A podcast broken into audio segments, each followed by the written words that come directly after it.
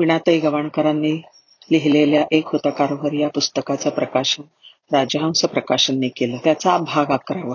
Doctor कारभारांच्या सूचनेप्रमाणे शेतकऱ्यांनी जमिनीची मशागत केली होती. कस वाढवला होता? हंगामामध्ये दक्षिण अमेरिकेमध्ये कपाशीची उत्तम पैदास झाली. आता अगदी छप्पर फोडून पैसा घरात कोसळणार या खुशीत सारे होते. आणि त्याच वेळेला एक अघटित घडलं. उभ्या कपाशीची बोंड अलगद खुडल्याप्रमाणे जमिनीवर तुटून पडले. बोंड किडीने कापसाची बोंड कुरतडून खाल्ले. टस्कगीत मात्र कापसावरच्या किडीला अटकाव केला गेला होता. तो पिकांच्या फेरपालटाने भुईमुगांनी. डॉक्टर कार्भर यांना हे सगळं माहिती होतं. दक्षिणेतल्या शेतकऱ्यांना हे पटवून द्यायला हवं होतं की जमिनीमध्ये फेरपालटाची फार अत्यंत गरज आहे.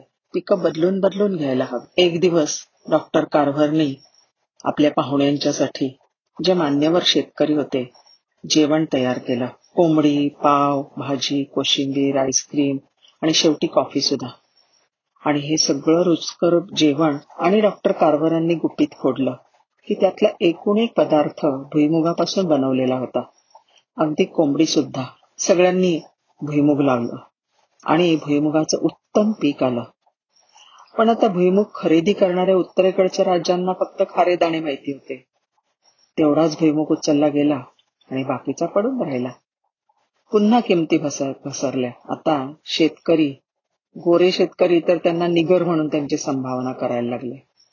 सगळेजण परिस्थितीचं खापर डॉक्टरांच्या माथी मारून मोकळे झाले. कापसाच्या जोखडामधून निघायचं तर सहज उगव उगवणार आणि हितकर असं पर्यायी पीक म्हणून भुईमुग हे पीक उजवं होतं. पण आर्थिक व्यवहारात सुद्धा ते कापसाला तोडीस तोड असायला हवं. तेव्हा कापसासारखी भुईमुगालाही प्रचंड बाजारपेठ मिळवून देणं हे माझंच काम आहे असं डॉक्टर कारवानांनी स्वतःला सांगितलं. त्यांनी प्रयोगशाळेत कोंडून घेतलं. ह्या संशोधनानंतर काय काय वस्तू त्यांनी वेगळ्या वेगळ्या तयार केल्या. जसं की चरबी रेझिन साखर शाई बूट पॉलिश रंग दाढीचा साबण मऊ गुळगुळीत कागद कृत्रिम फरशा. ग्रीस लोणी प्लॅस्टिक दूध चीज सौंदर्य प्रसाधनं शॅम्पू इन्स्टंट कॉफी केसातला कोंडा नाहीसा करणारं औषध खाद्यतेल इत्यादी इत्यादी. हे बघितल्यानंतर लोक अवाक झाले.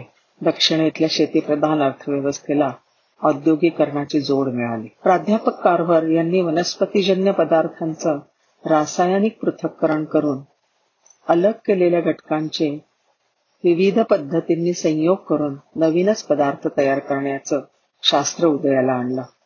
आणि त्याचं नाव केमर्जी पायोनियर्स ऑफ प्लेंटी या आपल्या पुस्तकामध्ये ख्रिस्टी बोर्थ म्हणतात प्राध्यापक कारभार म्हणजे आद्य केमर्जिस्ट सर्वश्रेष्ठ केमर्जिस्ट आता डॉक्टर कारभारांचं आणि तस्कगीचं महत्त्व अनन्यसाधारण झालं होतं. शेंगडा शेंगदाणेवाला आणि तस्केगी ह्या नावावर इतकी प्रचंड पत्र यायला लागली की ती त्यांना पोचवावे म्हणून तस्केगीच्या पोस्ट ऑफिसला शाळेपाशी एक स्वतंत्र शाखा उघडायला लागली होती.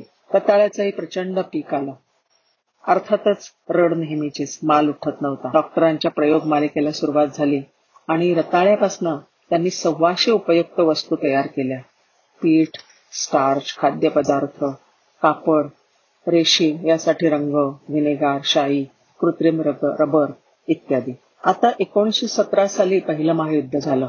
आणि त्यावेळेला अमेरिकन सैन्याला गव्हाचा साठा अपुरा पडायला लागला. तस्किगीच्या शाळेच्या प्रयोगशाळेत रताळ्यापासून पाव बनतात ह्याची कुणकुण अमेरिकन लष्कर लष्कर प्रमुखांना लागली होती. त्यांनी प्राध्यापक कारभारांना अमेरिकन सैन्याची उपासमार प्राध्यापक कारभार ह्या निग्रो कृषी तज्ञाच्या संशोधकाच्या प्रयोगशीलतेमुळे कळली होती.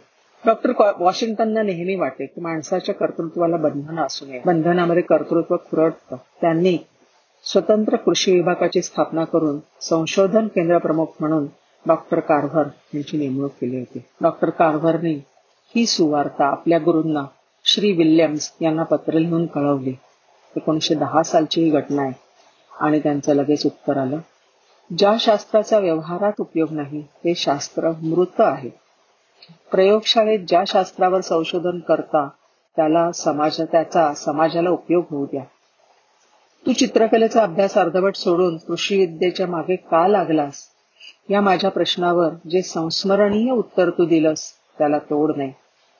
माझ्या बांधवांना कृषी विद्याच उपयोगी पडेल. एका विद्यार्थ्याच्या तोंडचं हे उत्तर मी कसं विसरेन? तुला तुझ्या बांधवांची बहुमोल सेवा करण्याची संधी मिळाली आहे. आणि तू निश्चितच ही सेवा करशील ह्याच्याविषयी मला बिलकुल आश्चर्य वाटणार नाही. नमस्कार.